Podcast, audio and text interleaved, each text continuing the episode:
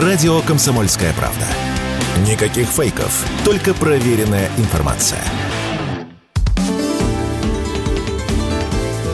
Непарадные портреты с Александром Гамовым на радио «Комсомольская правда». Всем привет, с вами Александр Гамов. Минувшей ночью пришла печальная весть. Ушел из жизни политик мирового масштаба, бывший госсекретарь Соединенных Штатов Генри Киссинджер. Он прожил ровно сто лет. И мы вспоминаем о нем вместе с Виталием Коротичем, который встречался с этим легендарным человеком. Виталий Алексеевич, бывший главный редактор журнала «Огонек», десять лет прожил в Соединенных Штатах. Слушаем. Здравствуйте. Умер Генри Киссинджер. Вы же с ними встречались? Встречался. Расскажите, когда это было? Вы мне много, много историй о нем рассказывали. Вы знаете, в Америке существует какая-то, ну, такая мифология, что ли, американского всемогущества, которая очень портит э, впечатление от встреч со многими американцами. Вот Киссинджер был один из тех, который встречался на равных и всегда пытался понять собеседника.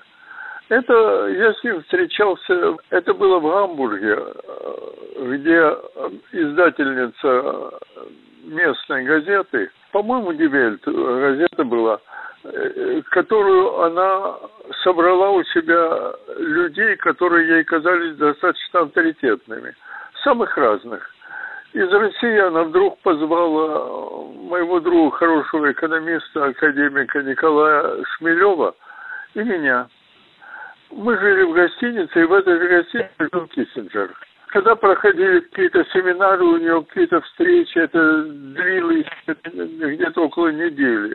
Длился этот самый семинар такой известных журналистов и людей. В это время встречи происходили гораздо иногда более интересными за пределами зала заседаний. И вот однажды Киссинджер, с которым мы попредседательствовали на одном из таких семинаров совместно, он сказал, что, знаете что, приходите ко мне в номер, приходите ко мне. Он, он выставил бутылку хорошего виски, и мы сели, и очень интересно просто говорили обо всем. Ничего, кроме желания того, чтобы люди жили нормально, ну, нормально в смысле не стреляли друг в друга, Киссинджер не предъявлял. Он просто пытался понять, в чем дело. Государство Соединенных Штатов Америки никак не может прийти к добрым отношениям с великой страной, живущей иначе, с другими совершенно стандартами, совершенно с другими экономическими, политическими, культурными принципами. И тем не менее страна по-своему интересная, страна, которая пытается строить свою жизнь удобно для своих граждан и так далее. Вот и все. Просто это было интересно, было с Киссинджером. Во-первых, он был уже, это было, ему было уже около семидесяти. И где-то выпить бутылку виски в этом возрасте с двумя относительно молодыми людьми, это было не очень легко, я это знаю, когда сам уже перешел через этот возраст. Он выпил вместе с нами эту бутылку виски ноль целых семь десятых, и мы говорили, говорили, говорили, и вдруг я увидел государственного секретаря уже отставного, который жалеет, что в свою жизнь он не сделал всего того, что он мог сделать для взаимопонимания нашей страны с Соединенными Штатами Америки. Вот и все. Государственный секретарь – это должность, которая не самостоятельная. Он выражает мнение своего руководства, он выражает мнение президента, Конгресса, Сената. И вот Киссинджер стал одним из тех, кого привлек к власти и к руководству очень активному Рейган. Рейган, мы говорили, ах, актерах, там, то все, оказался человеком, который совершенно не боялся людей, которые умнее его. Не то чтобы умнее, а люди, которые могли ему помочь и быть на уровне современных требований.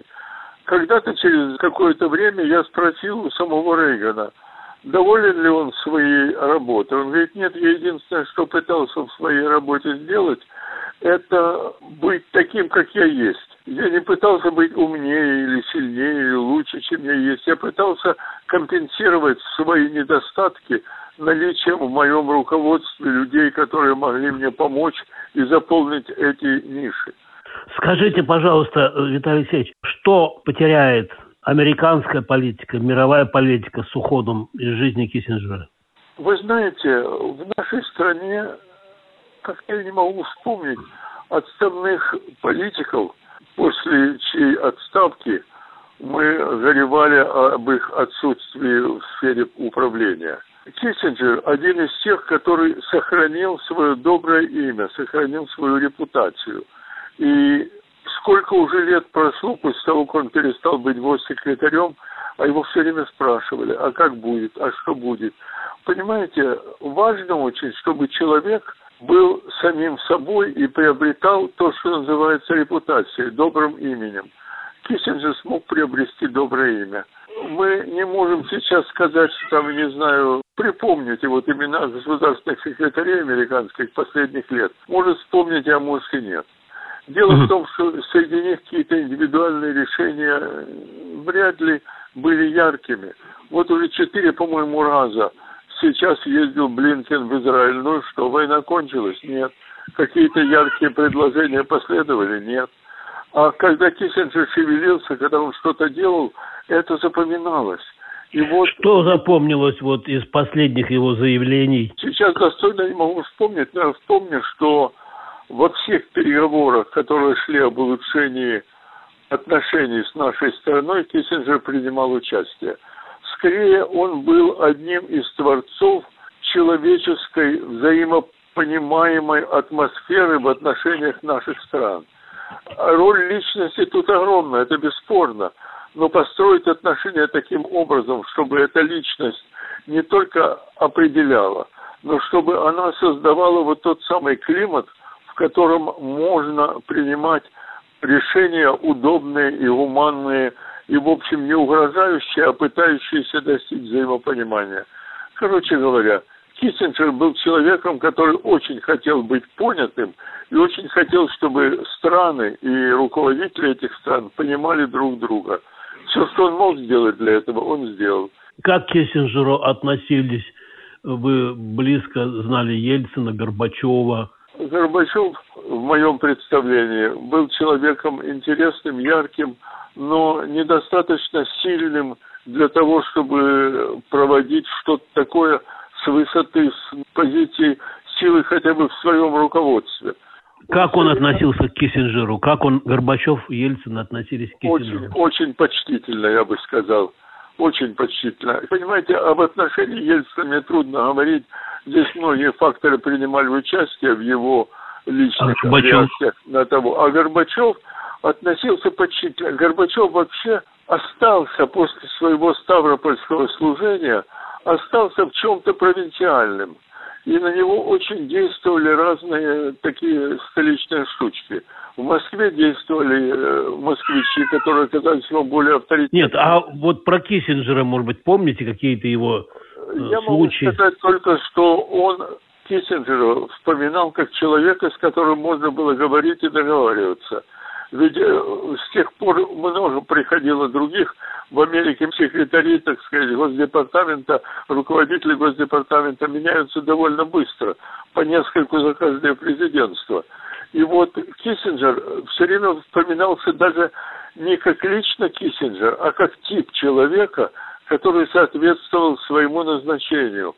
Человек, который попал на должность, ну, говоря по-нашему, министра национальных дел великой державы, и делал все для того, чтобы эта держава жила удобно для других, чтобы она никого не тыкала, так сказать, не действовала с позиции силы, а в то же время достойно договаривалась, и таким образом в мире становилось лучше. А в Штатах траур объявят? Я не уверен. Понимаете, Киссинджер слишком много сейчас говорил о том, что, опять же, о взаимопонимании и обо всем другом. Он ценил человеческую жизнь. Байден человеческой жизни не ценит.